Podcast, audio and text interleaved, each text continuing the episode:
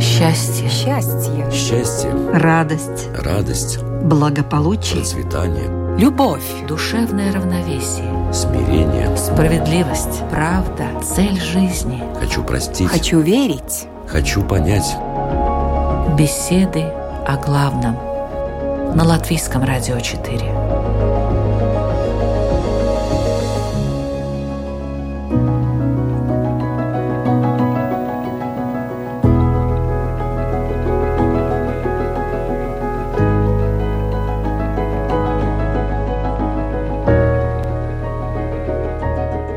Программа «Беседы о главном». Ведущая Людмила Вавинска. Здравствуйте.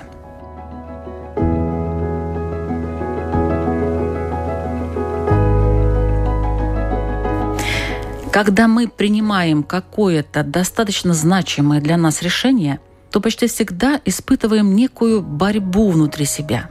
Как будто аргументы сталкиваются с чувствами, чувства с аргументами. И в этой борьбе ни одна сторона не может выиграть окончательно – Потому что никакой аргумент не заглушит чувство, если оно сильное, но и эмоции не в состоянии опровергнуть сильные аргументы.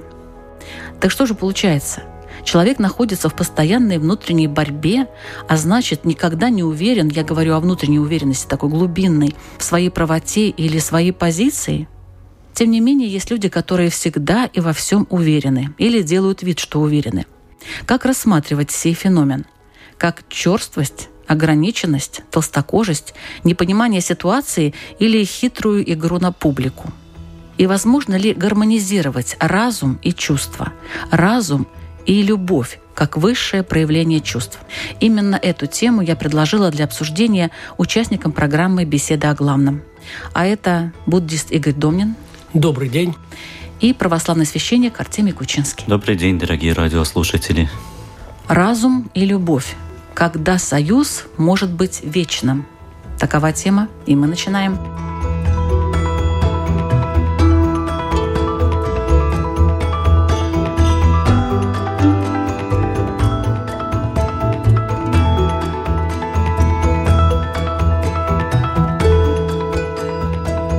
Давайте начнем с понятий. Что такое разум и что такое любовь согласно вашему учению? Уважаемый Игорь. С буддийской точки зрения это очень такие глубокие и сложные понятия. Ну, начнем с разума. Вообще слово «разум» даже мы как бы на русском языке не очень можем охарактеризовать, что такое разум точно. И, конечно же, оно не переводится в точном смысле на восточные языки. В восточных языках существует очень точное определение всевозможных состояний ума – и к слову разум мы можем отнести целых пять таких очень грубо состояний. Первое – это слово такое «самджня», это такой инстинктивный разум. Следующий уровень от инстинктивного – это называется виджня. Это сознание, которое определяет уже действительность и самоосознает уже реальность. Дальше идет манас, то есть это идет ум уже. Это уже возникновение личности или путгала. Вот у, у путгала, у личности есть ум. Вот это, наверное, больше всего может подойти под нашим словом разум. А дальше существует такое понятие, как виджняна, то есть это высшее уже сознание, это, как бы сказать, недвойственное сознание. А еще выше существует так называемая алая виджняна. Это то сознание, на базе которого проявляется вся сущность, вся реальность, и на базе которого появляются вот эти вот всевозможные типы сознания. То есть мы можем сказать, что если возьмем сверху вниз, то сначала существует алая виджняна или чистое сознание, а дальше по мере загрязнения все ухудшается, ухудшается, ухудшается и доходит до инстинктивного сознания. То есть пирамида перевернута. И поэтому вот то, что мы называем разумом, это как бы посередине между осознаванием реальности и таким инстинктивным сознанием.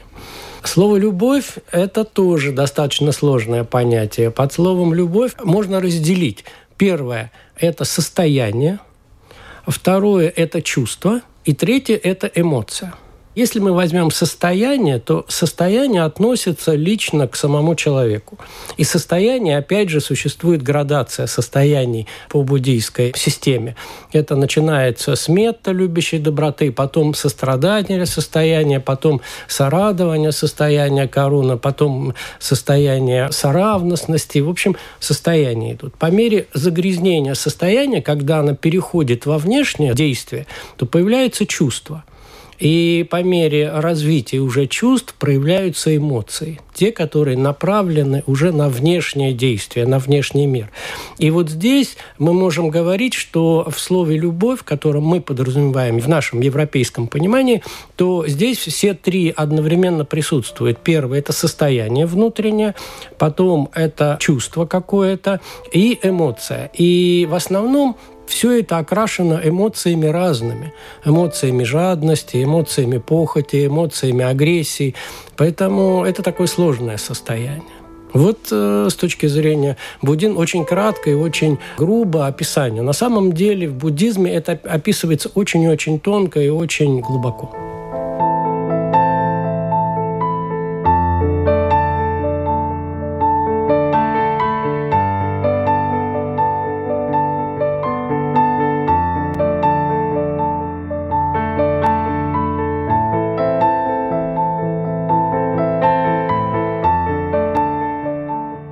Христианстве какое понятие разум и любви?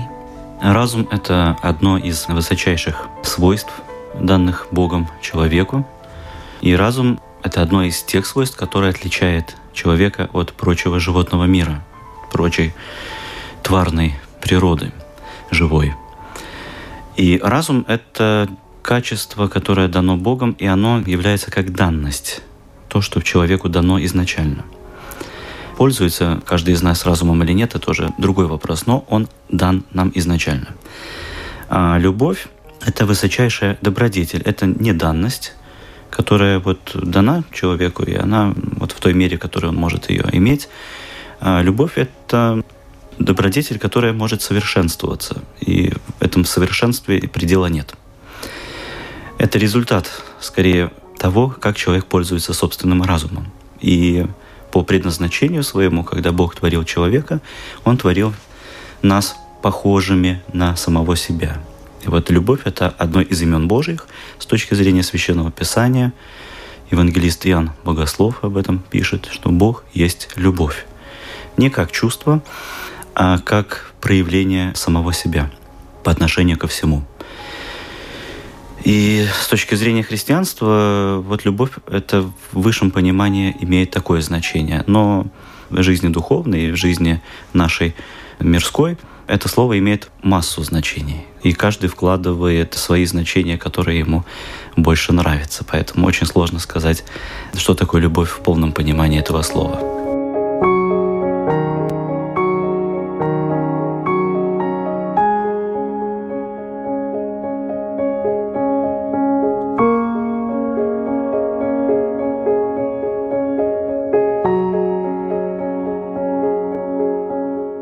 Как вообще построено восприятие действительности у человека. Что преобладает, по мнению учения буддизма, что преобладает, разум или чувство? Опять же, по концепции буддизма, это происходит одновременно, потому что возникновение сознания идет пятью этапами то есть возникновение, как мы начинаем осознавать реальность. Это очень хорошо мы можем увидеть, когда мы просыпаемся. Вот когда мы просыпаемся, наше сознание еще работает медленно, и мы можем очень хорошо увидеть этапы развития, как вообще возникает сознание. Первое, что мы слышим, особенно когда мы просыпаемся по будильнику. Мы спим, и мы начинаем слышать звук. Мы слышим звук, и вообще мы не можем определить, что это такое. Мы просто слышим звук. И какое-то время мы его слышим. Дальше возникает чувство неприятное неприятный звук какой-то. Вот это возникновение чувства. Первое сначала контакт, который мы слышим, потом возникновение чувства. Неприятное чувство вообще всего три. Неприятное, приятное и нейтральное чувство. Это всего три чувства. Дальше что происходит? Неприятный звук. Наше сознание начинает сравнивать его. А что это такое? Что такое неприятное, неприятное, неприятное? Как бы внутри у нас идет процесс сличения. То есть у нас есть какая-то база, и мы сравниваем, на что это похоже.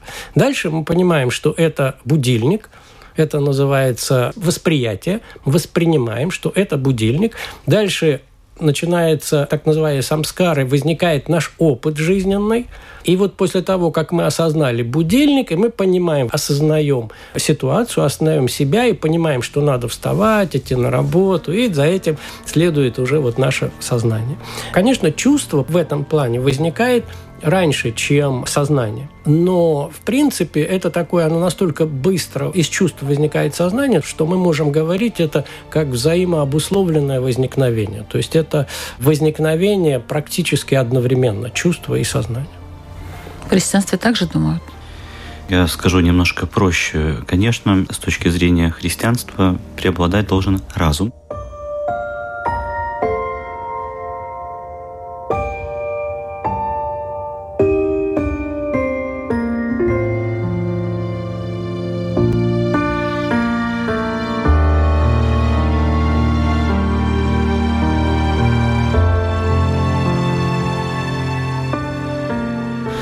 Чувство – это всего лишь инструмент, которым мы пользуемся или определяем какие-то приоритеты в своей жизни с точки зрения чувств. Ну, например, если мне холодно, я одеваюсь, если мне жарко, я оголяюсь. Ну, вот если я устал, я отдыхаю.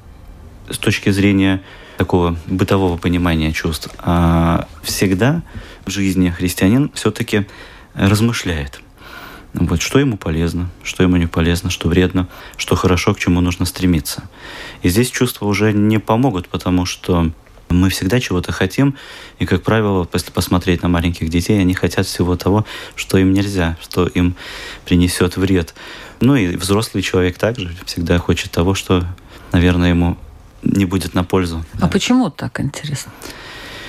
Ну, это от нашей испорченности, нашей природы человеческая, которая повреждена со времен еще Адама и Евы. И вот как мы ее не пытаемся исправить, но вот она все такова и остается испорченной. Ну вот с точки зрения разума мы ее поправляем, мы ее как-то лечим.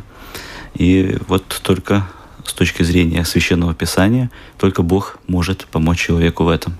При свободном проявлении собственной воли самого человека. А если, допустим, человек рассуждает как-то, то он становится ближе к Богу? Или все-таки чувства в этом тоже помогают? Чувство это как тот инструмент, как я вам сказал, что вот мне нравится или не нравится. Но все же разум и размышления дают человеку возможность идти правильным путем, в правильном направлении. У нас есть путеводитель, такая карта по жизни нашей, это священное писание для христиан. И там мы находим те ответы, которые актуальны сегодня для каждого из нас. А как же интуиция, допустим? Она же никак не связана, вот, по крайней мере, в христианстве, никак не связана с э, разумом. Интуиция больше связана с, наверное, нашей совестью, которая тоже является таким важным инструментом, голосом Божьим в каждом человеке, в отличие от животного мира. И интуиция — это тоже дар, который мы должны использовать в своей жизни, но используя с точки зрения через призму нашей совести и разумного отношения ко всему происходящему.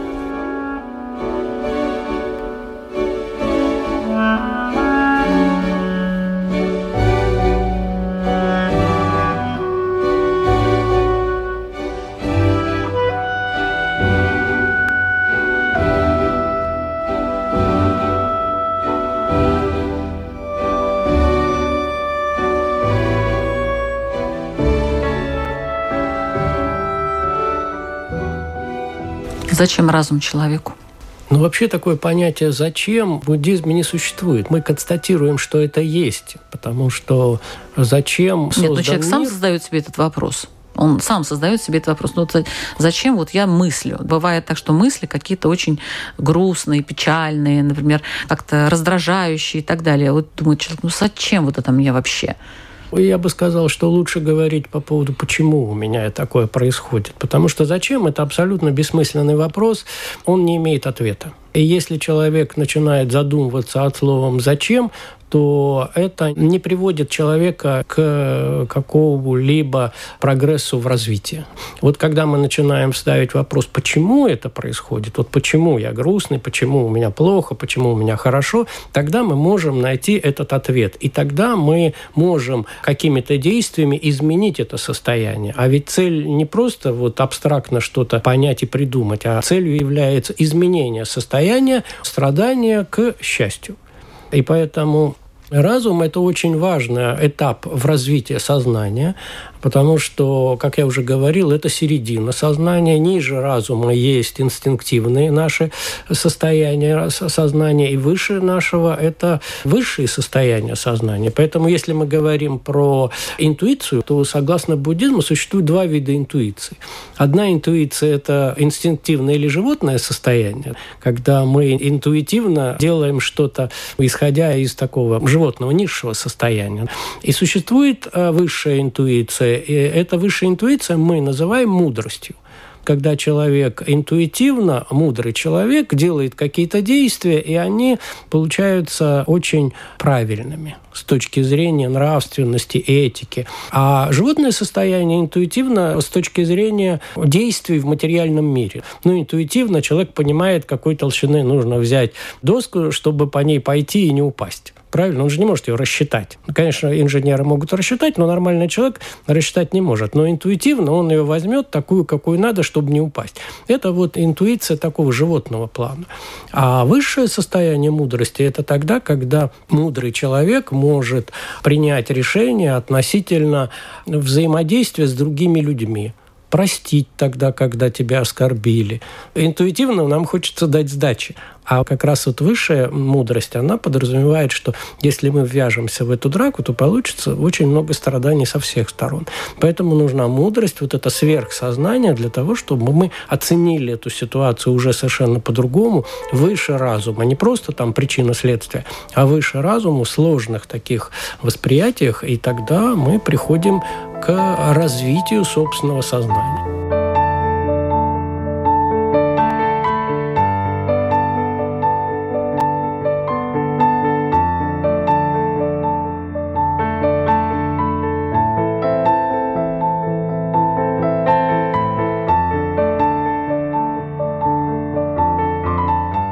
Несмотря на то, что в христианстве, как вы, уважаемый Артемий, говорите, чувство – это лишь инструмент, тем не менее, скорее всего, нужно все-таки с чувствами работать, какие-то развивать больше, чтобы человек жил более полноценной жизнью. Как тут это происходит? Конечно, человек не может быть бесчувственным по отношению ко всему. И чувство – это тот инструмент, который помогает преодолеть какие-то барьеры и границы. Ну, например, если как сделать так, чтобы два человека, парень с девушкой, встречались, полюбили друг друга, создали семью, родили детей.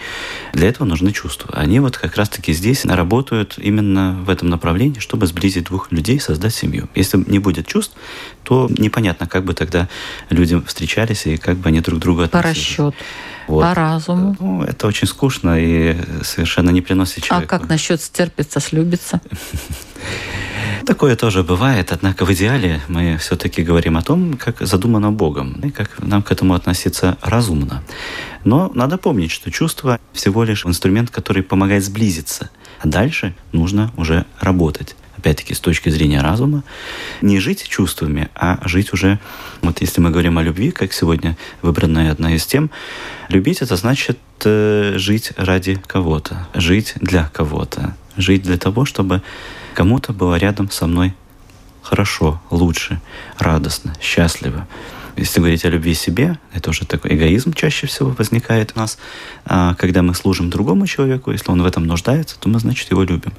И также можно любить и Бога. Почему у нас много есть святых в христианстве, которые просто оставляли в мире все, даже семью, оставляли свои какие-то владения, имения, богатства, уходили в пустыни, в монастыри, потому что они любили Бога, они к Нему привязывались всецело.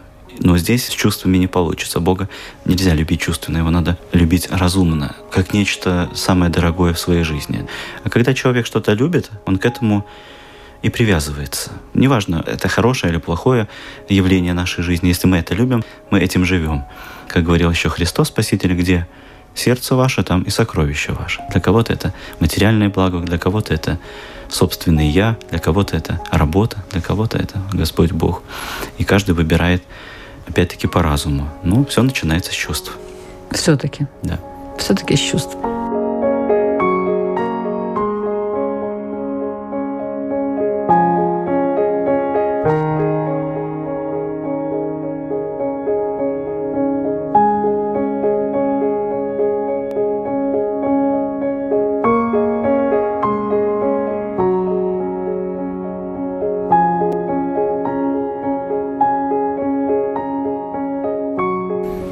Я смотрю, что в буддизме, наверное, не так.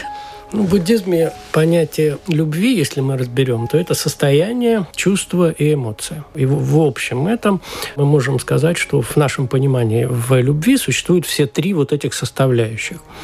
И, конечно же, задача э, буддийских последователей – это постепенно избавляться от грубых состояний в этом наборе. Это сначала от эмоций, потом от чувств и приходить к чистому состоянию. Вот в буддизме это называется, начальное состояние называется мета. Недаром, наверное, Facebook. Facebook переименовал, потому что я да. думаю, что они знают, что это такое. На Востоке мета – это чистое состояние любви, это э, внутреннее состояние любящей доброты. И... Ну как можно без эмоций вообще любить? Ну вот, отец что Артемий, под... ну как? Вот, да, что вот рассказывает, под... а я не верю. ну, не что верю мы подразумеваем под словом эмоции? Вот вы сейчас под эмоцией, как раз вы подразумеваете состояние. Ведь вы хотите иметь состояние любви. А вот эмоция – это состояние, обычно окрашенное какими-то негативными качествами в виде жадности, в виде привязанности, mm. в виде… Ну почему? Э, Положительных много эмоций вы говорите про состояние. Это состояние. То есть смысл какой? Что вот, смотрите... Эмоция временное, состояние более длительное? Нет, это другое. Смотрите, вот мне нравится девушка. Я люблю девушку. Я люблю девушку. А можно сказать так, что девушка вызывает во мне состояние любви. Любовь-то это мое состояние. Она же мне это снаружи силой не заталкивает. Но вот это мое состояние окрашивается жадностью. Я хочу иметь эту девушку. И вот это состояние, как говорят, от любви до ненависти один шаг. Почему? Потому что вот это состояние мы хотим продлить и хотим любыми способами продлить, и тогда мы привязываемся к объекту, который вызывает наше это состояние. И вот это называется в буддизме эмоцией. Когда я привязался, я хочу. Деньги вызывают у меня состояние удовлетворенности и счастья. Я хочу иметь много денег. Машина, дом, все что угодно вызывает во мне состояние. И я хочу это иметь, жадность, и я хочу этого добиваться, я хочу, хочу, хочу. И поэтому для того, чтобы иметь чистое состояние, чтобы вот это высшее состояние, это более качественное состояние, нужно убрать эмоцию. И тогда возникнет вот это чистое состояние любви. Состояние... В христианстве, например, нормально, что люди привязываются к объекту, правильно, который они любят, там, а где-то по субъекту, это даже по-другому и не бывает. Вот бывает. Чем мы живем, чем вот мы живем, бывает, то и любим. Да, потому что это может быть по-разному, конечно. Может, а... иллюзия, наверное, да, да у вас? Почему? Игорь. Бывает такое состояние. Утром, лето, вы выходите на улицу. И Красота. вот это вот, вот состояние блаженства, да, да, вот это состояние восторга, такого детского восторга. И это состояние, оно не привязано ни к чему. А к чему? Ни к чему не привязано. Вот это и есть состояние любящей доброты, когда человек просто это сам по себе. Это, это не это любовь. состояние, это состояние эмоциональное. А любовь это когда направлено действие к чему-то или к кому-то. это направленное говорю, действие. Это... И мы получаем, так скажем, ответ, если мы живем ради кого-то и видим, что человеку хорошо от этого, нам самим становится хорошо от того, что мы что-то сделали. То есть проявили любовь. И нам вернулось это в виде вот этого эмоционального состояния. Когда мы выходим утром на улицу и радуемся солнышку, пению птиц. Но здесь тоже можно назвать это состояние любви, если мы понимаем, что это все сотворил Бог для меня, и вот я это получаю, это Он мне подарил, мне от этого хорошо. Я его за это благодарю. То есть это не само по себе возникает во мне.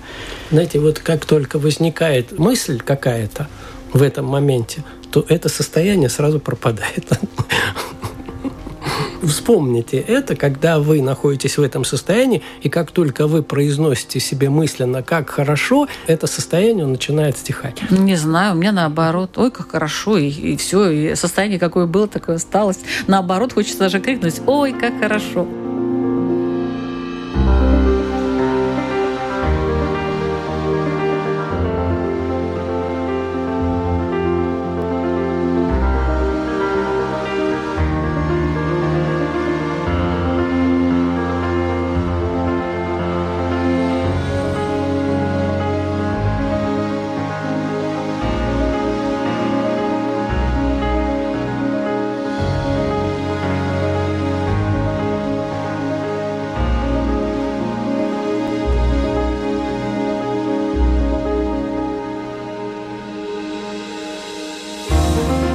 Вы слушаете программу «Беседы о главном». Сегодня наша тема «Разум и любовь. Когда союз может быть вечным». Эту тему обсуждают православный священник Артемий Кучинский и буддист Игорь Домнин.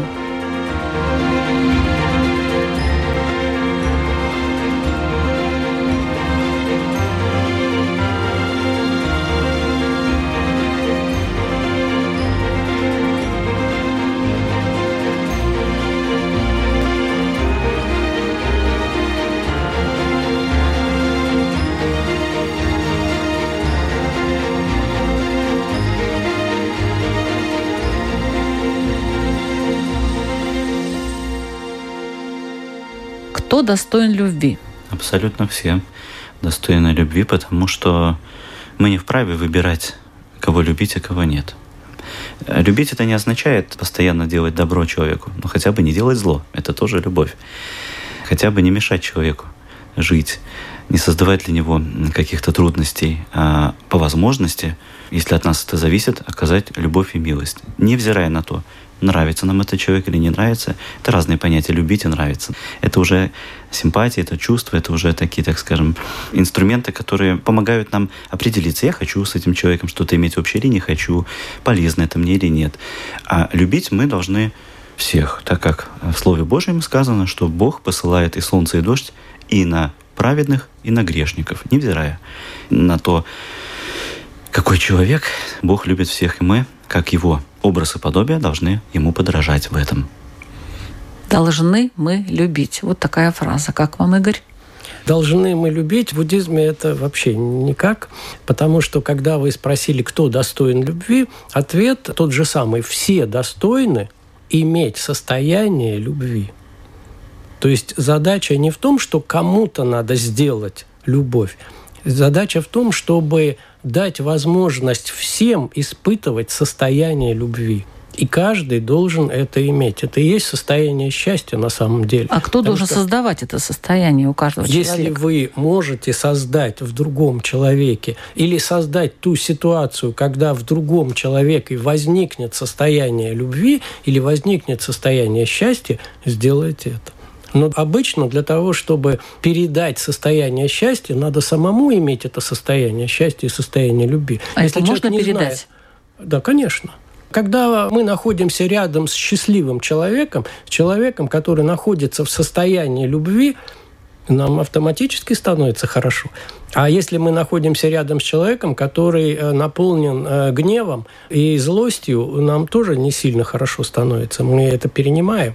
Поэтому очень важно взращивать в себе состояние любящей доброты, состояние счастья и любви. Потому что если у человека нет этого состояния, он не может дать это другому. Ну как может злой человек сделать что-то доброе?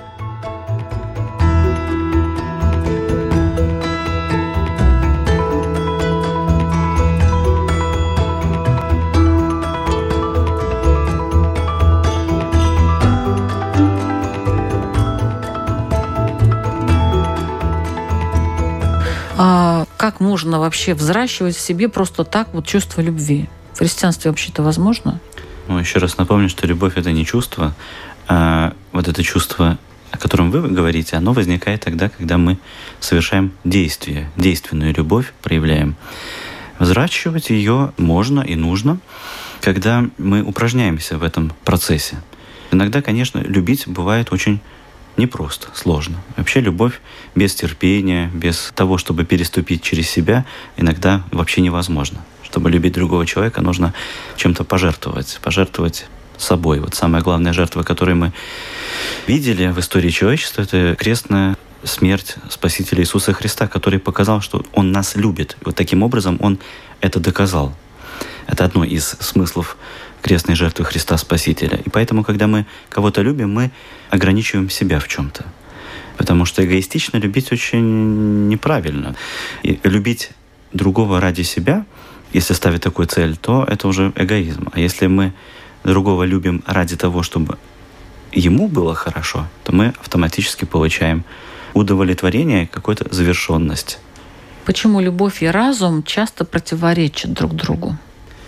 Если с точки зрения чувств, то, конечно, человек может любить то, что он и не должен любить. Любить грех, например. Мы все любим очень грех.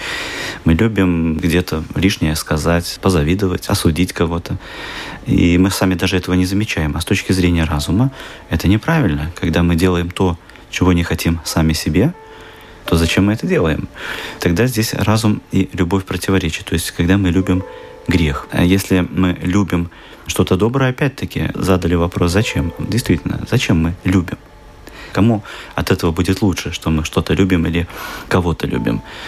И здесь, опять-таки, мы должны любить с точки зрения разума. Если мы любим автоматически, то часто может это нас привести к каким-то сложным обстоятельствам нашей жизни.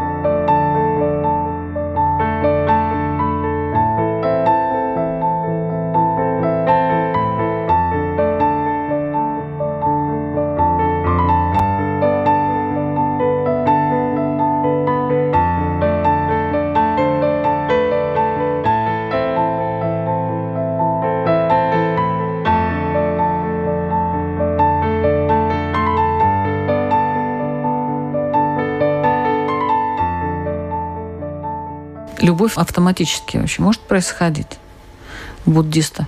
Ну, опять, что мы подразумеваем под словом «любовь»? Если мы подразумеваем под словом «любовь» привязанность и жадность, тогда, конечно, автоматически состояние тоже существует автоматически. Оно находится внутри человека.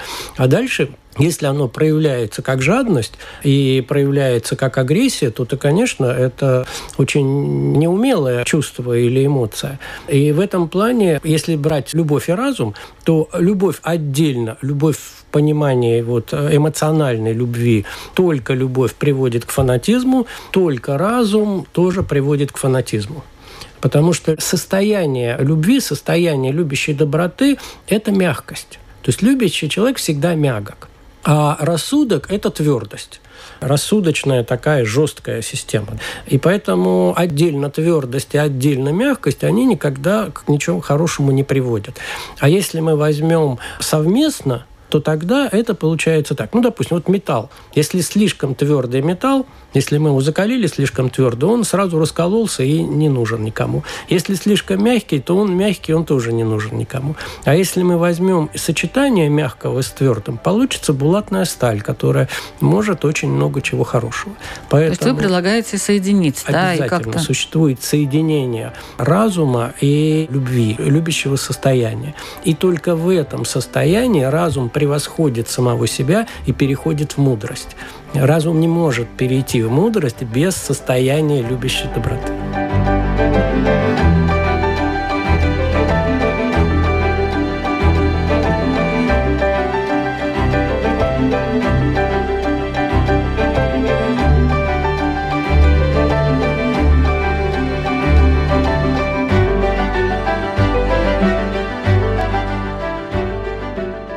Так, тема сложная. Любовь по расчету.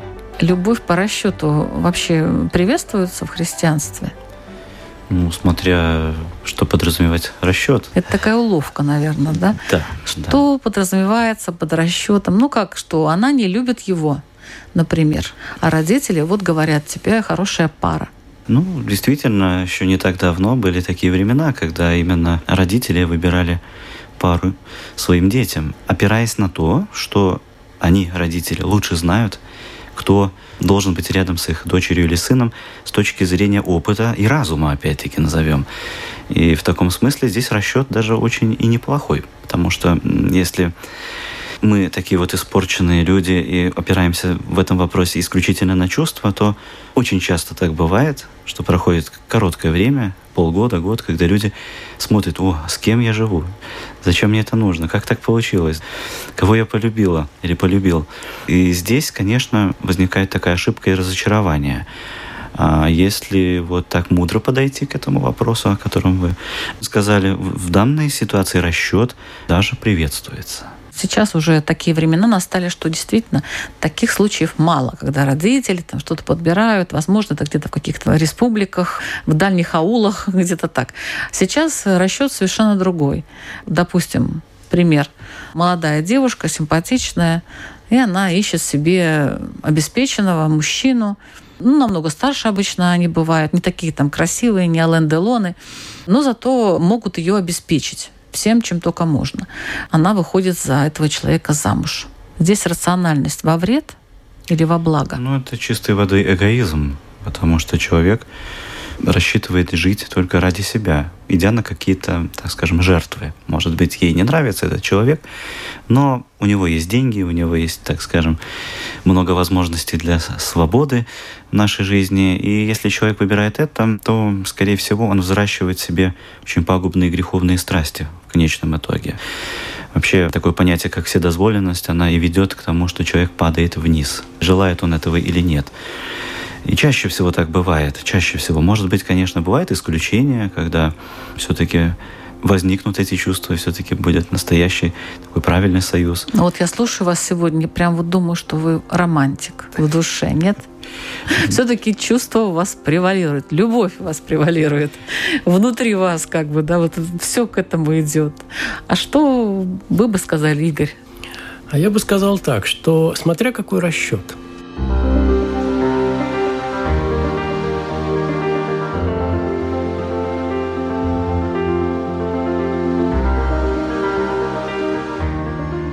мы под словом расчет почему-то сразу подразумеваем именно материальный расчет.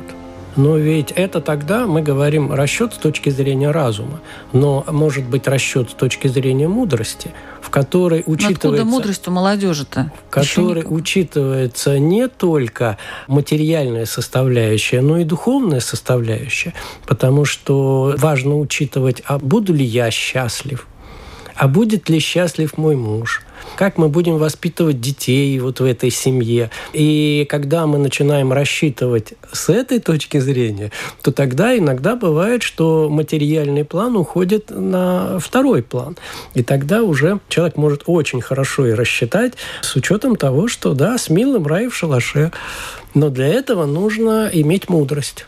Для этого нужно превозмочь эмоции, дойти до состояния любящей доброты, когда вот это вот состояние привязанности, жадности, независимо от того, это к человеку или к деньгам, или к будущему благополучию, когда мы можем их немножко отбросить и перейти к анализу и расчету ситуации, исходя из э, более высоких материй. Вот отбрось ты это все, когда у тебя все внутри бурлит, особенно по молодости, там одни чувства, наверное, там разум вообще иногда там где-то появляется чуть-чуть, чуть-чуть. Ну, в, этом, кстати... в этом как раз и проблема молодости. А может быть, это и хорошо, потому что тогда человек набирает опыт опыт э, обычно сын ошибок трудных. Да, да, да, да, вот, да. И... Несколько замужеств каких-то да. неудачных, ну, а дети а тут быть, от разных одно, но мужей. то, которое развивает в человеке именно вот это вот сострадание, мудрость, потому что... Вот ну, если как... повезет, это вот как Бог даст, обращаюсь я уже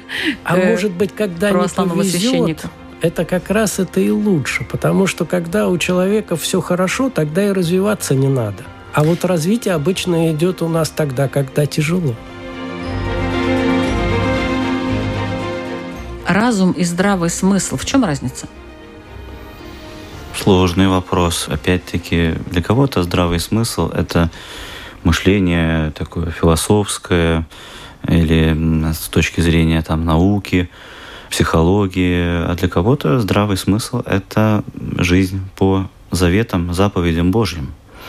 И невзирая на то, что, скажем, говорит об этом философия или даже наука. Хотя э, можно сказать, что эти направления, если они правдиво относятся к происходящему, они идут в ногу, в одном направлении. Часто приводится такой пример, когда вот настоящий ученый, исследуя ту сферу, которой он занимается очень честно и правильно, он в конце концов приходит, что все-таки есть Бог. Он подобен такому спортсмену, который взбирается на гору, при помощи различных инструментов, приспособлений сложных, дорогих. И, значит, войдя на гору, видит, там сидят бабушки со священниками, пьют чай и говорят, а что ж так долго отошел сюда? Мы-то уже давно здесь.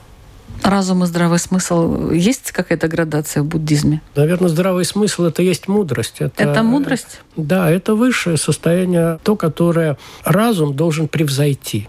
То есть выше разума это и есть э, мудрость или, или обыкновенный здравый смысл который не подразумевает какого-то, с одной стороны, вроде бы как и расчета, потому что рассчитать это невозможно, а с другой стороны, человек делает умело, правильно, те действия, которые приводят к счастью и, и не приводят к страданию. Любовь к Богу разумна? Абсолютно. Не любя Бога, как и говорит сам Христос, нельзя любить и ближнего. И любя ближнего, невозможно не любить Бога. То есть это такие очень важные понятия, что мы любим в человеке. Мы любим в человеке не даже как объект такой видимый, осязаемый, а как объект образа и подобия Божия, что это такой же человек, как и я, тот, кто произошел от одного нашего прародителя Адама. Внутри него бьется такое же сердце, течет та же кровь, что у меня, и это тоже для меня близкий человек по родству. Но самое главное родство, это которое нам подарил Бог, сотворив нас от одного человека, продолжает о нас заботиться, нас любить. Мы можем этого не замечать даже, но Бог действительно любит каждого и о каждом человеке заботится персонально различными средствами, подходами старается донести до человека, что он его любит, что он с ним рядом. Ну, а нам всего лишь нужно научиться любить его.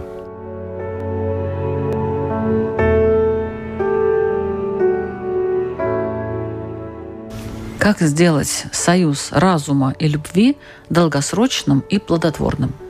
В буддизме есть много техник. Они называются специальные медитации для развития разума, для развития состояния любви.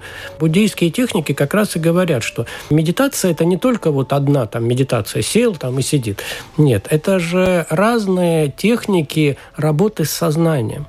И поэтому существуют такие компенсаторные медитации. У кого-то более развито, допустим, логическое мышление. Ему надо тогда упор делать на медитации взращивания любящей доброты. У кого-то, наоборот, слишком сильно эмоциональное. Тогда ему надо заниматься развитием концентрации сознания, развитием видения реальности, так называемой э, самадхи, випассана, э, метта-медитация. То есть есть очень большой набор именно чисто технических практик, которые это делают.